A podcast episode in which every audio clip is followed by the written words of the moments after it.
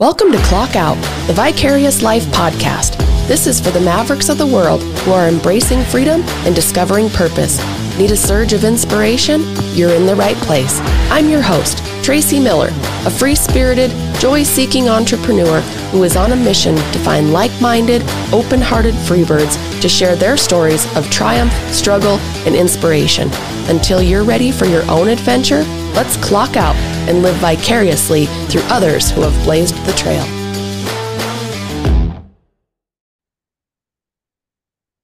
Hello, and welcome to the next episode of Clock Out, the Vicarious Life.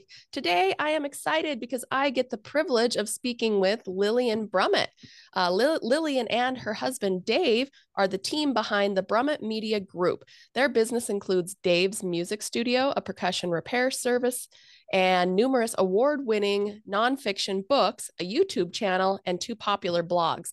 But the invitation to come on this show didn't necessarily come from just their businesses. I love the story behind what brought them to this point in their lives where they are living a more simple, meaningful, and purpose driven life after some uh, pretty pretty catastrophic events in their life that Lillian is kind enough to share with us. And hopefully, this can be a lesson for our listeners to live for the now, live in the moment rather than waiting for time to present something permissive for us to finally start living. So, with that, welcome, Lillian. Thank you so much for joining us.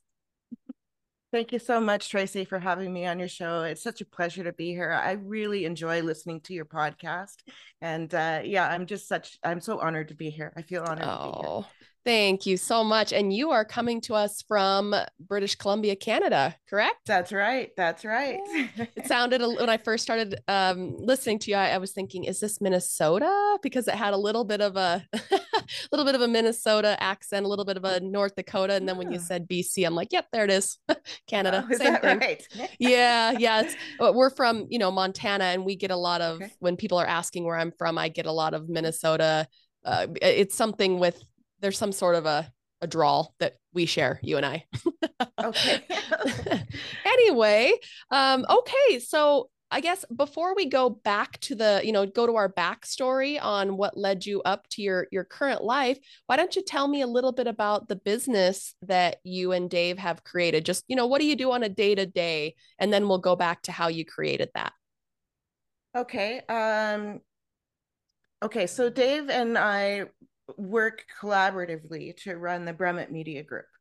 The Brummet Media Group has slowly evolved since uh, we started it probably around 1999, the early stages of it, maybe 1998, right around there. Um, and we started with Dave uh, with his drum manufacturing and percussion, uh, percussion repair and his performances as well. And it started with him while we were working towards uh, uh building a writing career. Mm. Um, we were, you know, taking courses, starting out as a freelance writer. Later on, we evolved as we, we became like uh, staff writers for various publications, assignment writers, which means you're not necessarily on staff, but they'll call you when they have a project that they want you to write about. Mm. Uh, you know, go and interview this uh, alternative agriculture that's going on in this region um, and submit it to me by this date so nice. that's an assignment rather than freelance. So then we also did, you know, a combination of the freelance and the assignment, along with a column that I had written. The column uh, was called Trash Talk, and it was about uh, looking at uh, our waste in a more proactive way and it got picked up internationally. It was published, you know, France and a couple places in Africa and all over Canada and, and a few places in the States as well. And so it got picked up and it was published uh, usually weekly or bi bi-weekly, depending on the publication. Eventually that evolved into our first you know book the trash talk book which is now a two book series today we have six books that are on amazon for people to wow. browse uh, they just type in the name brummet b-r-u-m-m-e-t on oh. amazon and they'll find us there and we also run two blogs two very popular blogs and we also have a youtube channel as part of the brummet media group business wow. the lower half of our home is actually converted over to a, a studio for Dave to do his drum teaching and to do the audio and ads and graphic work for our business.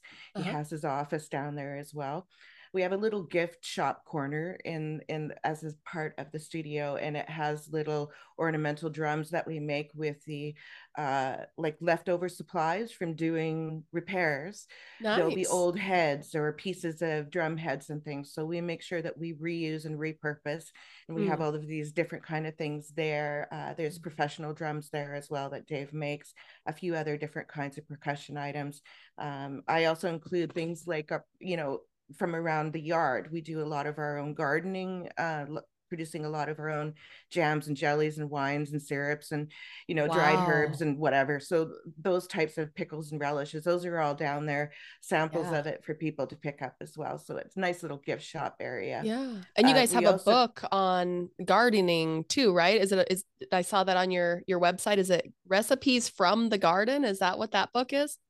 Well, yes, actually, this there's a plan with that book. The it's called From One Small Garden: uh-huh. Over 300 Nutritious, Delicious Recipes.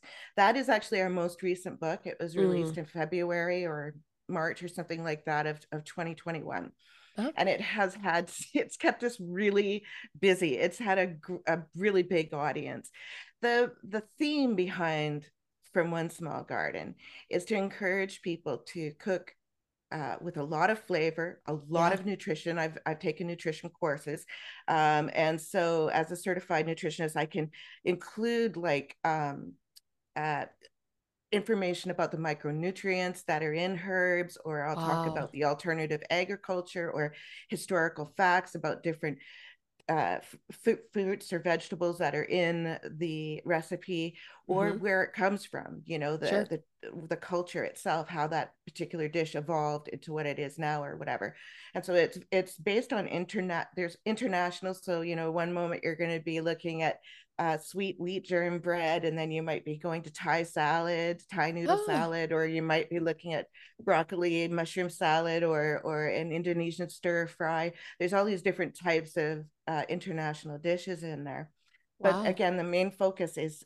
cooking with superfoods at their mm. peak nutrition and peak nutrition. So this is where you're going to be looking at not only gardening for yourself or purchasing locally or visiting your farmers market. Mm. So it your farmers market it also could be like say a retail store that supports local producers. Local. It doesn't have to be, you know, uh, go to the farmer's market. You just go to a real t- retailer that purchases from locals. The reason why you want to do this uh, is twofold. It has a major impact on the environment. Our diet has a major impact on the environment.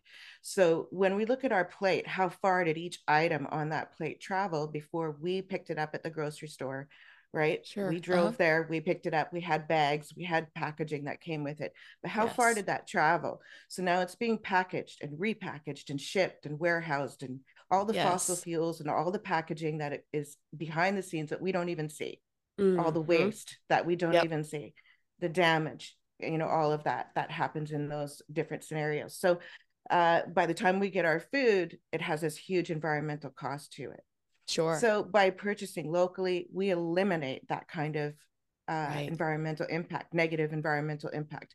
We increase our positive environmental impact because when we're buying local, smaller farmers, they specialize in all these different things. So now you have all of these, you know, this hundreds of different producers in your area, perhaps mm-hmm. thousands, that are all specializing in their own thing, which means it's not hectares of one crop it's mm. multiple different crops being grown and each one of these small farmers have they really care about their their their earth and sure. the soil and mm-hmm. the pollinators and bees and things like that so they they really care about these things because they're very intensely growing on a very small amount property and that well by encouraging that by supporting them we are benefiting the birds the bees the butterflies the organic right. you know all of that when we get it to our plate because it's produced locally it's more that you're more than likely going to be you know basing your meals then on seasonally produced foods. Sure. Because of that because it hasn't been shipped and because it's been recently harvested we're getting that uh, the, that item at its peak nutrition. So when something is uh, harvested in china and then shipped and warehouses housed and shipped and brought to us. By the mm-hmm. time it gets to us, it's actually dissipated. A great deal of the nutrients in there, in yeah. that food, have dissipated. They're no longer there. And then we're going to take it home, we're going to cook it and whatever we're going to do from there, right? Yeah. So our our value of our dollar is much greater because we're purchasing foods that have the you know the peak nutrition in them sure and therefore our diet is going to be we're going to be healthier people yeah. so it's there's a lot of reasons behind that book secondly we have a sister book coming out in 2024 that kind of goes along with from one small garden and it's actually a backyard garden guide book oh. it's going to encourage anyone that has any tiny small piece of ground to grow oh. on or a sidewalk or a patio or anything any area you can grow you can grow along your fence line you can grow in front of a sun-soaked window and shade it and improve your energy costs and create uh you know a habitat for butterflies and produce your own cucumbers or your own beans oh. or something. So it, it invites people to not only save energy around their home, their property.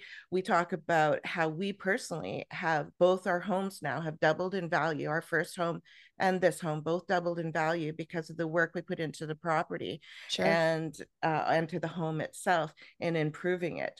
So we show the value of that. Uh, real estate you go to any real estate office and they'll tell you if you have a beautiful uh, landscaped lot, mm-hmm. your value of your property is at least 15% more than market value. So you know that you're going to be earning back value regardless. Sure.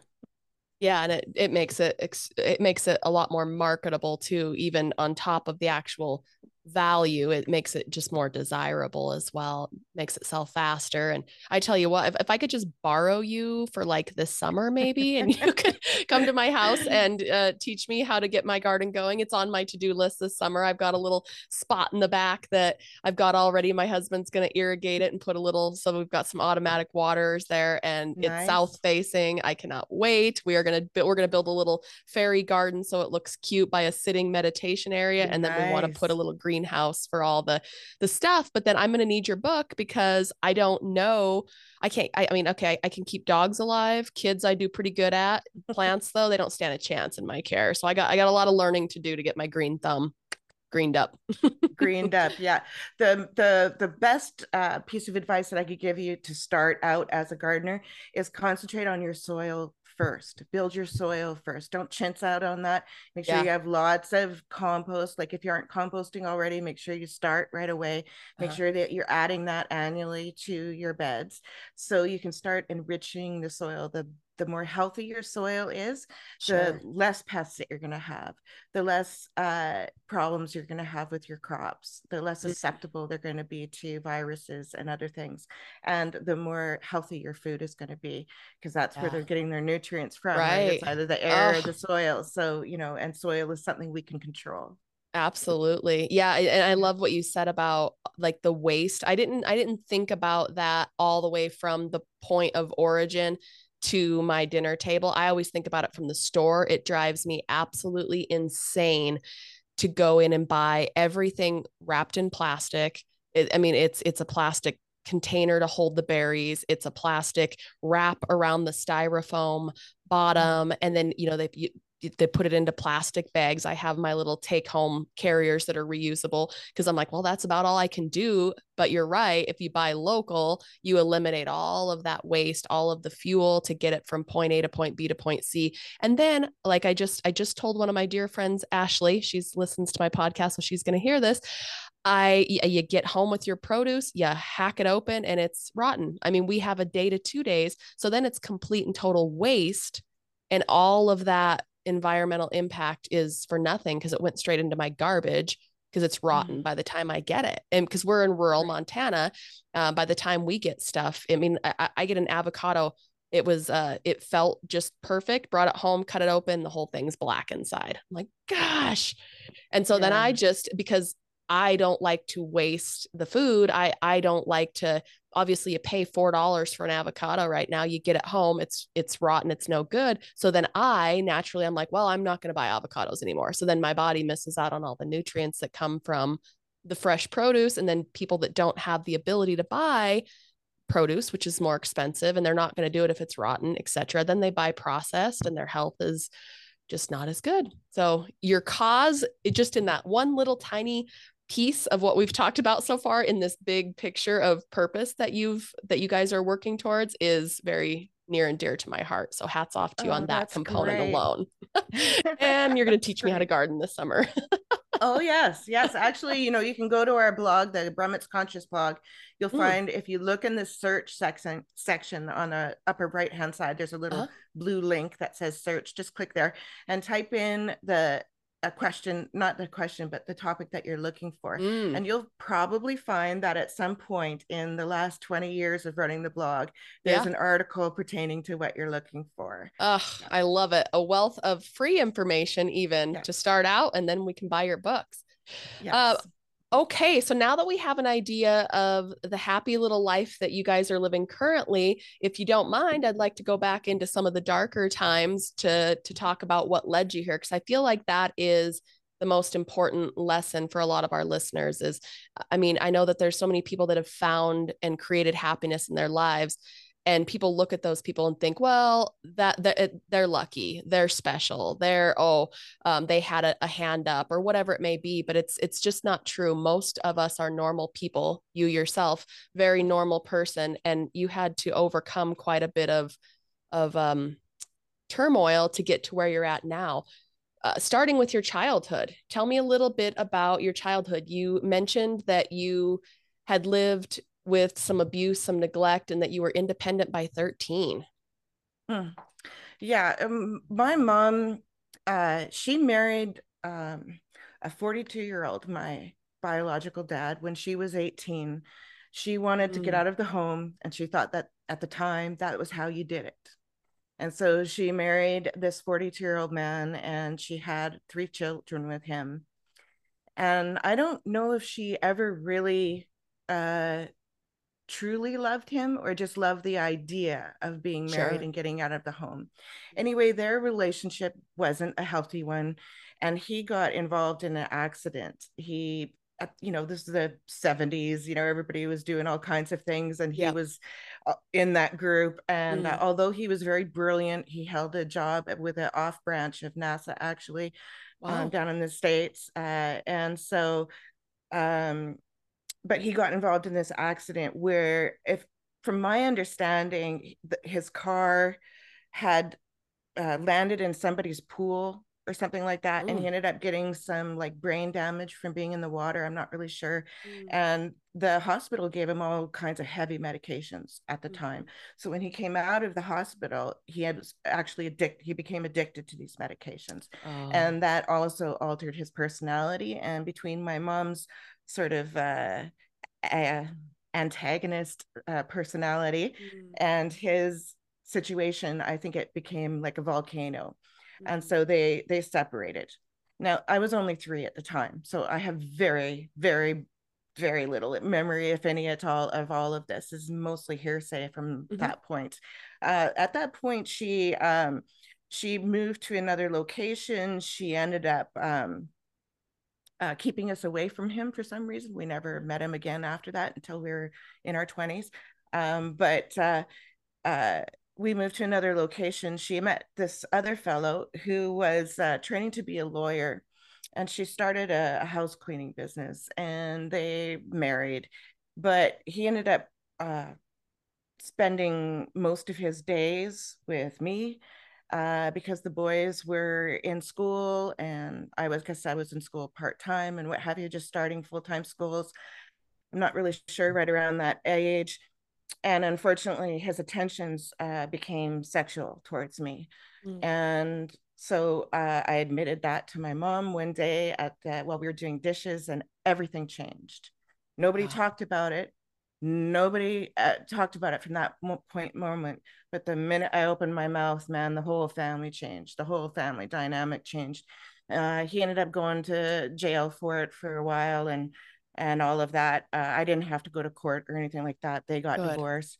Um, several years later, she answered an ad, and she was dating these crappy men. Uh, she ended up answering an ad uh, in a newspaper. And uh, the next thing we knew, uh, she left us yet again with someone else, and she went up oh. to go meet this oh. man. And then she comes back and she gets us, and we went up and moved into this uh, mountainous area of BC to this new stepdad who was an alcoholic and incredibly abusive. He bullied my brothers. They were both on their own when they were 16. Um, and he traumatized me really badly. Um, I was sent away for two years. She left him, brought me back into her life. So here I am, like 12 years old, oh. living with my mom again, who is kind of a stranger at this point. Yeah. And I'm really angry person. You know, I'm an angry yeah. kid. I'm, you know, kids are screwed up anyway, but I was at that really age, it's up. that yeah. yeah, it's that volatile yeah. kind of age. It was, you know, and so there was a lot of conflict. So she um she unfortunately leaned on me a lot. I became her friend, her confidant. She was oh. telling me things that kids shouldn't know. She was leaning on me in a way that kids should never have those responsibilities. Yeah. And I wasn't, I didn't have the skills to take up that responsibility. I tried, I tried yeah. to be there, but I wasn't that kind of person. And it made me angrier that she was relying on me. I became sure. angry about that and uh, eventually you know she was working really hard. She always worked. She always paid the bills. She was always very good about keeping food on the table.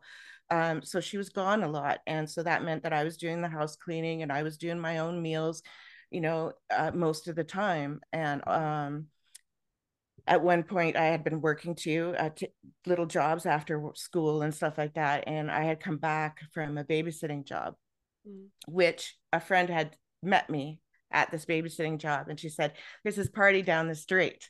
Oh. let's go check it out right? And so us girls we were like woohoo let's go yeah. check this party out right? So we both went over there and we checked it out and it was great. We felt like super popular and everything was awesome. And then we ended up walking back and as we we're walking back it dawns on us that okay we're going to be in a lot of trouble when we get sure. home right? Yeah. So she comes walks me home and i was like oh I know it's going to be a huge volcano when I get home and uh, there was a, a, garbage bag and half of my belongings and a note telling me that I was on oh. my own. Oh. and how the, old are you now? That was the first and only time that I went to a party or did anything like that or oh. didn't show up on time. And so my as you can tell my mom was very strict, yeah. very volatile and very antagonistic. And uh, so I was uh, just I was 13 and a half at that point because it was summer. Mm-hmm. Uh, and um, I basically slept on benches and friends' houses and things like that until I uh, was able to have enough random jobs. I always worked uh, cleaning out chicken houses or milking cows or raking somebody's yard or doing house cleaning or babysitting or whatever I could do, picking grapes, whatever, you know, working sure. in the onion fields, whatever I could do for those cash earnings. And I ended up earning enough that I could get an apartment. So, so where is first... where's child services at this point? Because I assume you're still in school. Right. That's actually a really good point. I had to leave school because I was working full time, and also because I felt so uh, different from the other kids. Yeah. One of the most profound things that stood out for me, we were having like I don't know some kind of square dance thing in the in the class, and uh, one of the boys was holding my hands, and he said, "Your hands are like a man's like his dad's because oh. I was working in the fields. You know, I had rough hands sure. and mm-hmm. cracked and stuff. They weren't girly. I wasn't a girly girl like all the other girls. I wasn't interested in boys. That's the last thing I wanted was boys right. or men or anything. And so, uh, so I was very different from the girls. And I was, while I was very popular and got along with everyone, I just always felt other than very, very different. You know, they had their, you know, home life and they're complaining about, you know, girly things or household things or chores yeah. that they had to do and for me it was like well that would be heaven you know yeah so i had no idea where they were coming from and so i ended up leaving school and working full time all these different jobs my first apartment actually uh, that i had i got it when i was about 14 14 and a half somewhere around there and i uh, found out that um, later on uh, that the landlord or not the landlord the person who was managing the apartment uh-huh. complex was not letting the owners know that all of the places were rented. and oh. so I oh. guess that's how I was able to rent and pay cash. I never thought of it. I was very innocent. I didn't know. You wouldn't know the difference. And, um, yeah, I didn't actually get caught living on my own till I was 16. I ended up going to the women's shelter because one of the apartment complexes that I was living in this crazy party happened and all of a sudden the the whole complex it was getting ripped apart by people there were mm. police everywhere it was really crazy i had nothing to do with the party i was in my own apartment but it was happening in the complex and it really freaked me out mm. i just mm. jumped in a cab with my blanket and i went straight to the women's shelter because i didn't know what else to do sure. and at that point they were like yeah um you can't be living on your own. You're like, so I've been doing this for two years. yeah, that's right. That's right. And so they put me in a foster home at that point until, and, you know, I had to go back to school, get my grade 10, um, stuff like that. So it, yeah, and was was foster care positive for you? Was it a good experience? Um, it wasn't. It wasn't. I felt very awkward, uh, very uncomfortable with the whole situation. I mean, sure. it was uh, uh, a couple and their son, and family dynamics. Oh, we're all going to eat together. What the heck is this? You know, yeah, it was just like weird. really weird, and everything was weird and awkward. Um, yeah. I was chronically having nightmares. I had a real hard time sleeping. I always have um, oh, thankfully, I'm no longer plagued by nightmares, but right up into my almost 30s, I had nightmares, mm. really bad nightmares. And she helped me understand them. She, because of the nightmares, she got to know what was happening with me. She was a, a, a child psychologist, oh, and wow. she got me involved in this group called Girls Attendance Program, mm-hmm. where a bunch of us who had gone through some pretty heavy traumatic situations were put together to actually learn how to be kids, how to be wow okay with ourselves. And so we did things like um, oh crafts and just group activities and sure. talked about things, not counseling, not therapy, but just helping us be our learn to be ourselves and, yeah. and come to understanding of, of ourselves a little bit. And yeah. that was really helpful for me. That was one of the best things that um that happened in my youth. Right. Yeah. There's like learning that there's less to life than survival. there's the simple things like just having joy and peace and playing and just having uh, non essential conversations about survival, just conversations with other people your age that is just lighthearted and fun. That would be pretty crazy after the stressful times years ahead that you know that, that you had just lived through. Yes.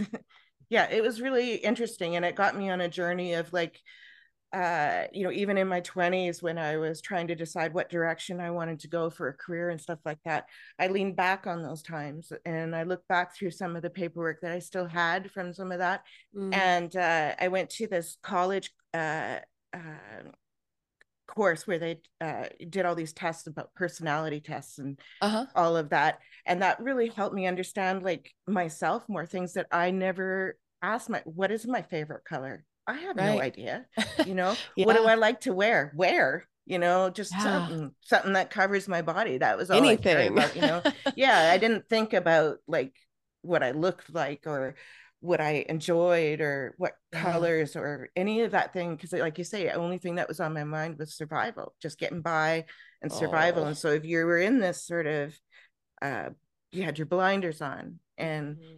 you I don't know, you you just you were focused on just this one thing. So it it did launch me into this uh journey of going through, you know, reading self-help books like crazy.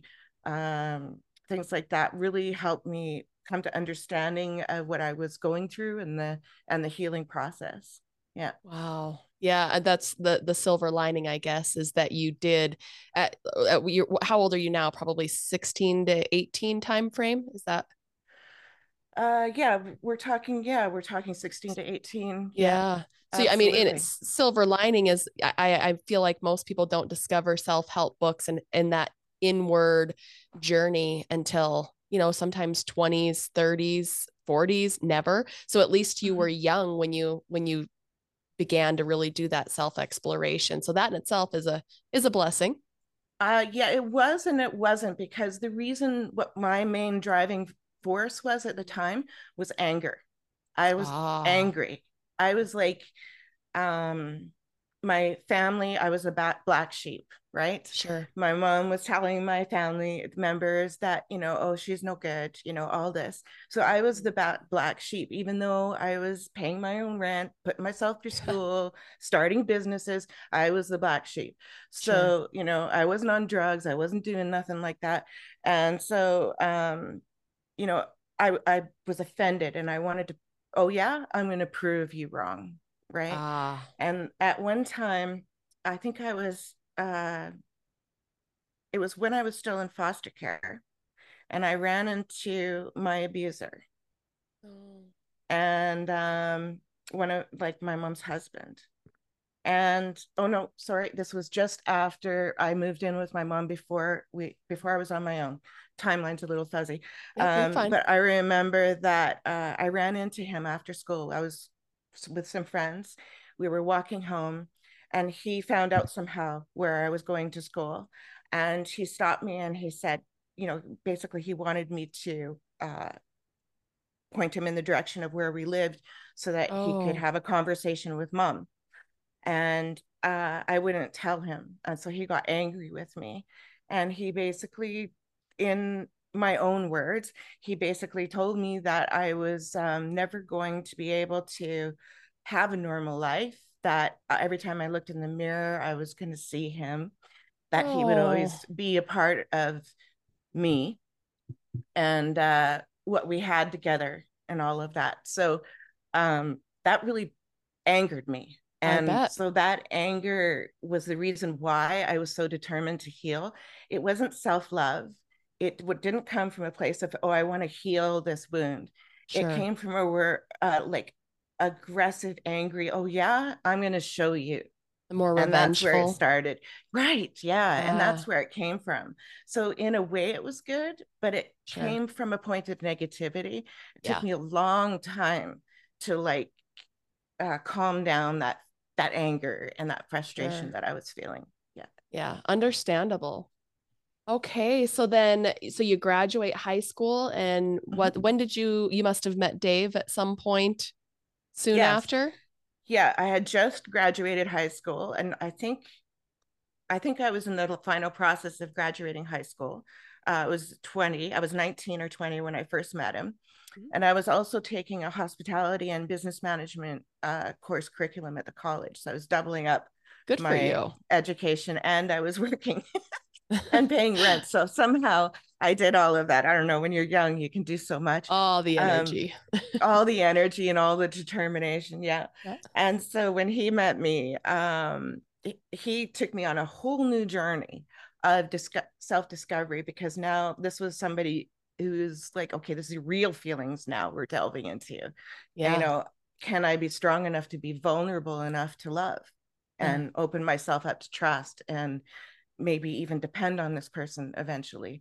So that was stages that i had to go through over the you know first i don't know 15 20 years of our relationship where i came up upon these roadblocks that i was like okay i got a little more healing to do here. Yep. And then and then go forward. Like when i got in the accident after i like i started this business and I had run this business for about six years. It was successful enough that I was starting to hire out, and I was thinking about, you know, taking more time in the office and hiring out staff and building it more.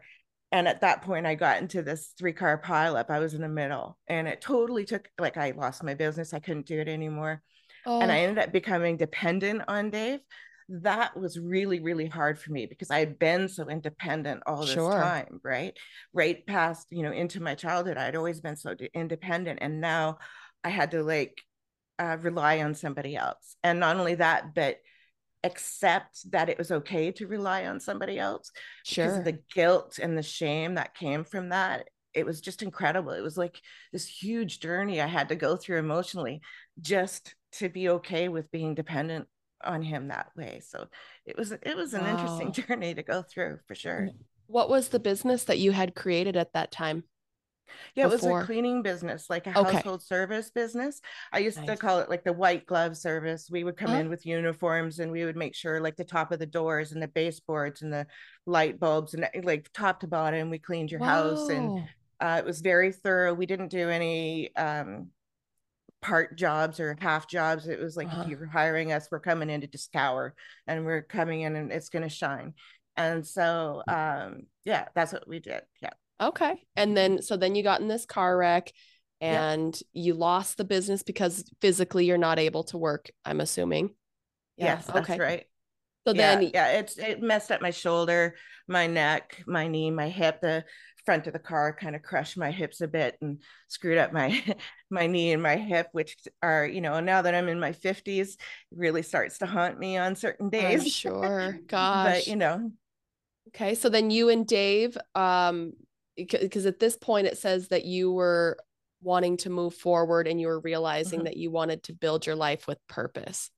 Yes, absolutely. You know, I I had I fell into like a really deep depression at that point, right? Like yeah. really deep depression and to the point where I just I didn't want to go on. And um and I've always struggled with depression. I get real low sometimes. And so um at that point I was saying to Dave and my mom was really worried about my mental health at that time too and um I I I said to him, you know, I I don't want to go on like this. I don't want to do all these shoulds.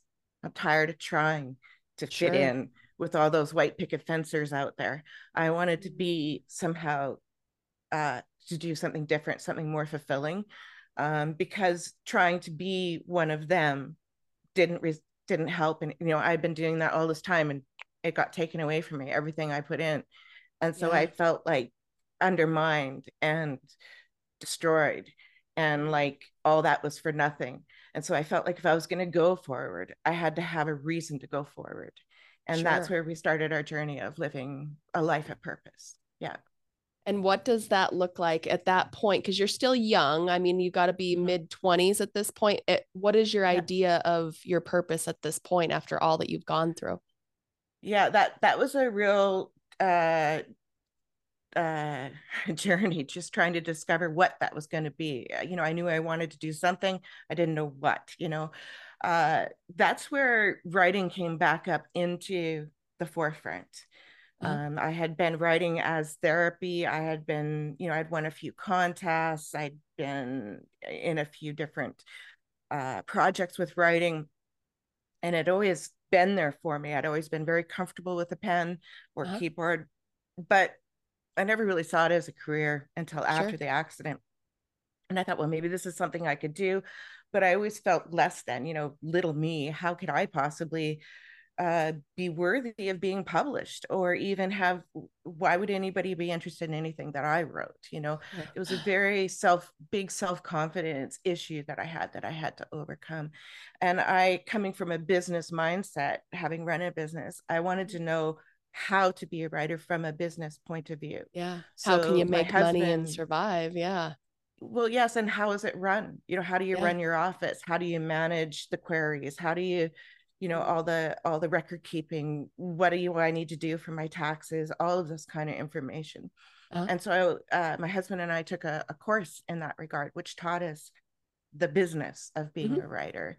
And in that course, it said, okay, now that we understand the business, uh, we want you to write this article that you feel could be could possibly become a column and that's where i came up with the trash talk idea and they oh. said this is ah. excellent you've got to take this out and get you know query this out and so i queried it out and it got picked up right away so of it was course. really encouraging for me to have my very first article you know picked up and then eventually turned into a syndicated column Oh my goodness. Yeah. That's amazing. And and this whole time Dave because we, we don't know Dave's background necessarily so he's coming in with a musical eh, musical background but he's also a writer.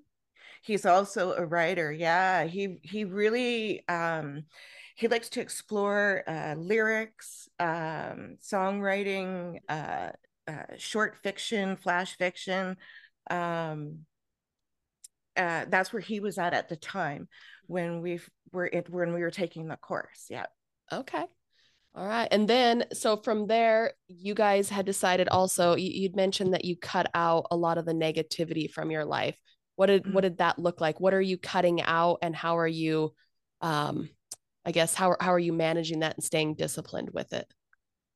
So, what I had to do for myself, and I still do this for myself, is I kind of created a bubble around myself, a protective huh? bubble. And I said, if I was going to get out, if I was going to crawl out of this depression, I'm going to have to surround myself with positivity. Mm-hmm. And so I stopped watching news.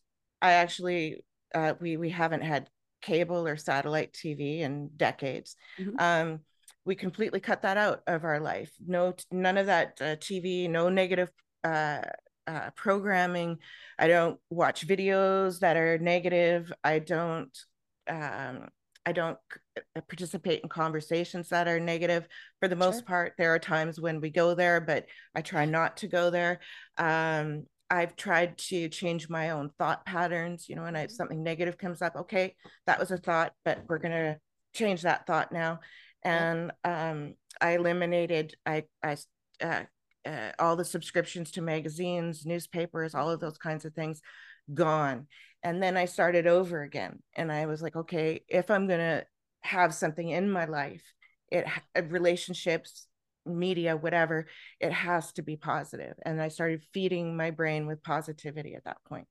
So you definitely introduced the idea of being fully intentional with everything in your life. You're intentional with what you expose yourself to, who you expose yourself to, and just protecting all those elements. That's that's Absolutely. wonderful. And are you learning? I mean, I, I, are you learning this through therapy, through books of you know self help, or is this coming pretty intuitively through your healing process? Uh, that came from like a selfish, intuitive self preservation mm-hmm concept. It was just, I had to do that because I felt like every single thing, like even a negative commercial or commercial that would mm-hmm. invoke someone to be a little bit emotional would affect me very deeply. Like I just had sure. to, okay, I had to clear out all of that away from me and just very protectively feed myself with nothing but positivity and and it worked i it gave me a, a whole new life it w- starting out our career and write as as writers as well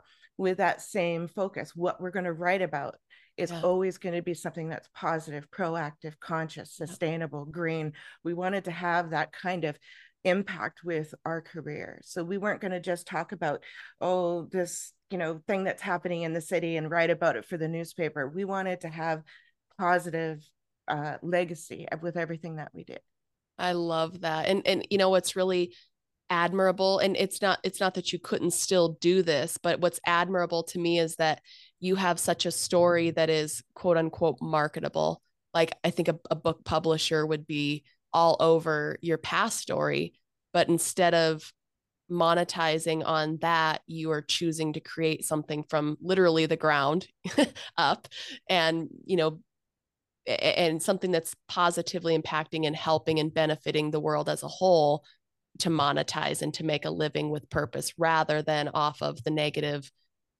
you know backstory which i mean it, don't don't get me wrong others could benefit from hearing that's why we're talking about it but i just think that it's mm.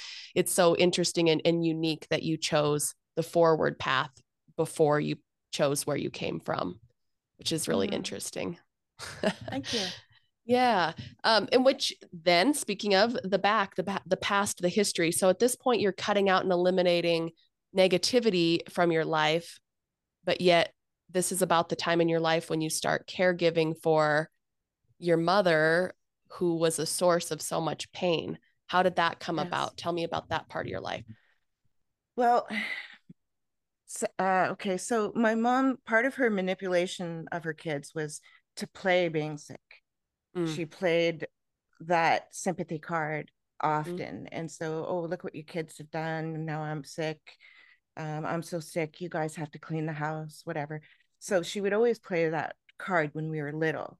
Later on, it became true. She literally became sick. Yeah. Um, she was chronically ill. She ended up having this really awful kidney disease, and they couldn't do a lot for her because she had a hole in her heart, which meant she couldn't go through kidney a replacement. She was also a very unhealthy person's mm-hmm. lifestyle, and that puts her lower on the um, transplant, right? So all sure. of that played a role in her um, decline. And um, at the time, her and her husband, her fifth uh, fifth husband, um, was a really nice guy, a really tough sort of farmer, ex biker sort of guy, yeah. but a really nice guy. Oh, good. And um, I really liked him, but I always kept a real barrier between him and I, sure. which I sometimes lament now that I wasn't, I didn't allow us to get closer.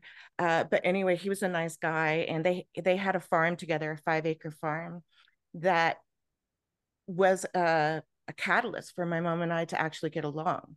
Mm. I was mm. going there to help care for her.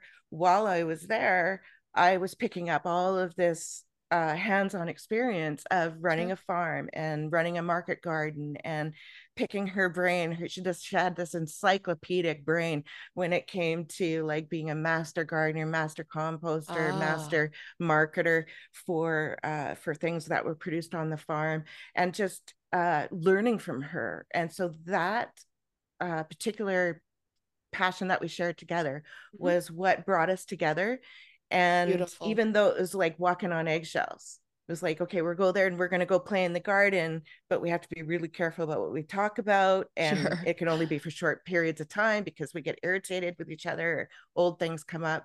Yeah. So it was a catalyst to help us get together. And so, anyway, I was caregiving for her, helping her with the farm, helping her with her home.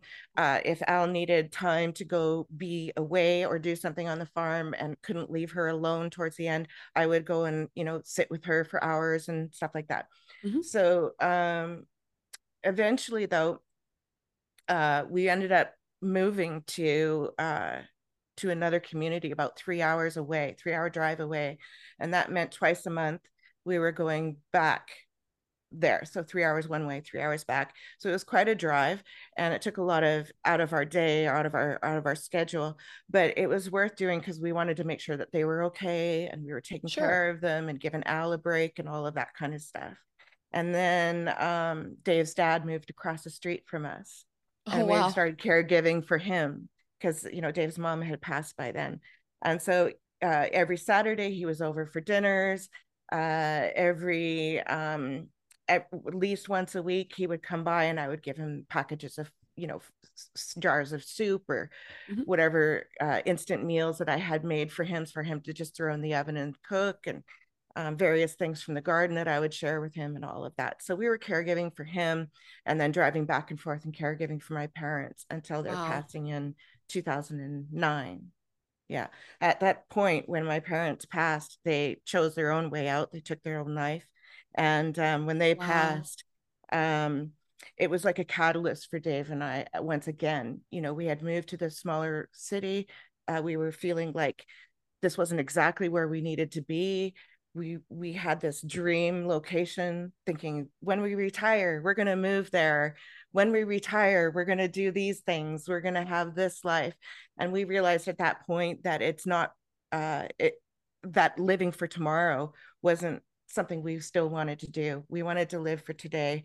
We wanted to have our golden moment today because we felt like while watching our parents and and many of our friends who either were murdered or or died or got in accidents and we were just like watching all this happen to the people around us and we thought we there's no guarantee for tomorrow no. to be golden so we wanted to embrace today and so we sold our home we moved to the location we bought another home there from the sales of the other one and uh-huh. we started looking for a job and building our career and business here and dave's dad also followed us out here so we continued to care give for him until 2016 when he passed my goodness. So you so how old are you now you said?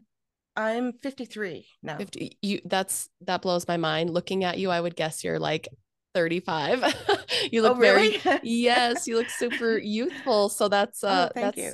so you spent all of those years selflessly caring for family that you felt like you were a black sheep from, found the yeah. beauty in it. Um shared a, a bond with your mom on something that you're very passionate about right now and to make to, to be clear so your mom and stepfather committed suicide? Yes. Oh my goodness. I mean that's just so much but what what yeah. a beautiful lesson that you've taken from that because now you're living like you said you're living currently in your younger years as if every single day is a gift and every day is the golden years instead of waiting and that's that's so beautiful. So what does living the golden years look like for you guys what what type of simplicities or joys or what what does your guys' life look like well we wanted to have um we wanted to have a home that actually felt like a home for me, I wanted roots. I had a taste of it in our first house. And then when we bought the second house, I just wanted to really plant those roots that I had mm-hmm. grown and I wanted them to get strong and stay in that ground. I have no desire to travel. I have mm-hmm. no desire for exciting adventures. Mm-hmm. I just really want calm and quiet. I want my roots really deep. Um, we started converting this property. We bought a rental on this like double lot sized piece of property about, oh, I don't know, four or five blocks downhill from city center. And um, we converted this entire property into uh, a certified uh, organic, certified with bees, butterfly, uh, wildflower, wildlife organizations um, so that it's you know even the boulevard is planted it's just a wow. beautiful piece of property a little oasis um, that we've built slowly over the last 12 years we've re re we've done a lot of things to the house like we put in insulation upstairs and new windows and doors and new appliances and all kind finished the basement mm-hmm. and built a built a deck and built the garage and the workshop and all the stuff that we've done to the place to make it where we felt that it was going to be a home that we could live in for as long as we can live in it. Like mm-hmm. I'd like to say that we're going to live in it for to retirement, but who knows how long we'll be able to go up and down the stairs, you know, that kind right. of thing. But as long as we can, you know, we wanted to live here so that when we were planting on the property we made sure that we had like fruit trees and nut trees and berries and all kinds of food producing things here so we're able to produce about 60 to 70 percent of our fruits nuts and vegetables wow. right here off of our property off of this one double lot yeah oh and, my um, goodness um, yeah yeah and we of course fill our home with fur kids we have we weren't able to have children so we adopt dogs you know from shelters or rehome situations oh. and stuff like that that's a passion of ours. I love to dog sit as well. It's one of the services that we do. So for me, that's my passion, my love uh, on a lifestyle level. Uh-huh. Um, definitely, yeah. Oh, I love you. You are just amazing. You can, when you're when you're uh, teaching me how to garden, you can dog sit my my four beasts. you probably saw them jumping in and out of the camera. They're on my yeah, lap and hanging out.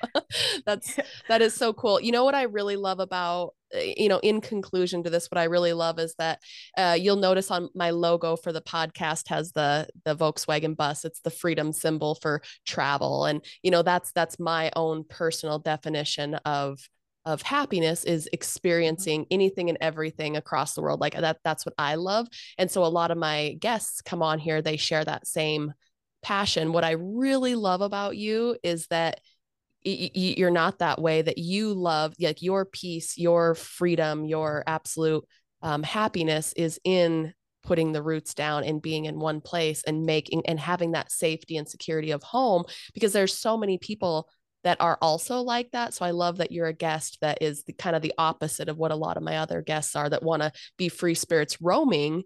You are showing that a life of, you know, it's sustainable. You guys are growing your own food. Are, are you guys off grid or do you guys use no, unfortunately, we're not. I would love like there's a couple of really good uh, solar power mm-hmm. companies here in town that will install solar uh, in the in the region. I mean, of of the Kootenay mm-hmm. region, and um, I would love to do that, but you sure. know, financial constraints. Yeah, yeah. Yeah, that darn One... mortgage has to be paid and all yeah, of that. So I know. Yeah. But no, it's, I would love to it's just beautiful though and the fact like what i really love is that you're taking that lifestyle and educating others on how they can mm-hmm. implement one piece of it or two pieces or whatever. It doesn't have to be kind of an all or nothing. You're just gently offering your knowledge and passions to others and it's it's really beautiful and oh my gosh i just what a what a strong person you are. It's so admirable. Well, thank you. I appreciate that. That's really kind of you to say. I think the only thing like adventurous that uh that I am do, you know am doing or would do is just camping like we mm-hmm. like camping we sure. used to have a camp camper trailer that we would tow mm-hmm. behind our jeep um, we don't know we no longer have it and so we haven't been camping for the last few years but huh? that was something that we did uh, several times a year take the trailer out and go to one of the lakes surrounding lakes in the sure. region and you know hang out for a week and Absolutely. you know for me i would just love to zen you know sit mm-hmm. by the mm-hmm. fire and yeah i don't know i just love the zen part of of camping uh, yeah. off season because during the peak season then you got kids running around and yeah you know screaming and all that so it gets not so nice yeah yeah well you know it's like each of us are are we we just have a different path and that's what's really right. interesting in all of the guests that i and have the pleasure of interviewing is you had the you had the the busyness the chaos the stress the go go go your first 20 25 years of your life so i i mean if that was me i too would probably just just want to be in a safe place and zen out by a campfire and that would be yes. new to me. That would be something i hadn't experienced yet. So it's so it's so awesome to see the opposite side of what some other people you know define. Is there right. anything in conclusion that you would like to share with our listeners on on just anything? Anything else you want to add? For inspiration well, you know, for knowledge? I, I think that you know it's it really is so easy to make a difference and to live a life mm. of purpose. And some of us just don't know where to start. Yes. I think just just sit down maybe one day with your cup of coffee or beer or whatever and in a piece of paper and start thinking about the things that you really enjoy, things that you that give you a little boost, you know, whether it's a flower or whether it's volunteering mm-hmm. or whatever it is that gives you a little boost and makes you feel better in life and try to find a way of pursuing that in your community you know um, yes. um, there are so many things so many activities so many positive wonderful uh, events and organizations yes. going on and i think that even if all we do is get behind those organizations regarding yep. you know liking and sharing their posts mm-hmm. and letting other people know about what's going on in your own yep. community spreading the word about the activities that alone can have such a profound impact on your on your community yes. and in your own life too because i think when we become more aware of what's happening around us we start realizing you know the world's not so dark it's not right. so dangerous there are tons of thousands of millions of caring people out there yes. doing wonderful work to make the world a better place and you know if all we do is celebrate them yes. that's pretty powerful absolutely yeah. beautifully said you're you're amazing i just love you you're so you. awesome and last but not least, I'm going to put mm-hmm. this in the show notes as well. Where can people find out more about you, find your books, find your blog, etc.? What's your website? Okay, the main website is brummetmedia.ca. That's B R U M M E T brummetmedia.ca is our main website. They can also just do an internet search on Brummet mm-hmm. and they'll find, you know, pages and pages of links. Sure. Uh, but if they go to Amazon, type in the word Brummet, they'll find our six books there. Uh, definitely keep an eye out this summer. We have a trilogy coming out celebrating Dave's dad's lifetime collection of poetry and short stories and family memoirs. Wow. And then next year, of course, we have that garden book in the in the roster for publication next year. So, so excited. Lots, lots, to come up. So keep looking at Amazon for that. If they have a chance, look up uh, Brummet's Conscious blog. I think your audience in particular would be most interested in that blog. Absolutely. Oh my gosh, Lillian, you are lovely. Thank you so much for your time and your energy. I'm so grateful for the time you gave us today. Thank you. Thank you so much for having me. Thanks for listening. For more on this guest, simply check the show notes. Like what you hear? Please subscribe, review, and share this podcast. Together, we can grow and inspire.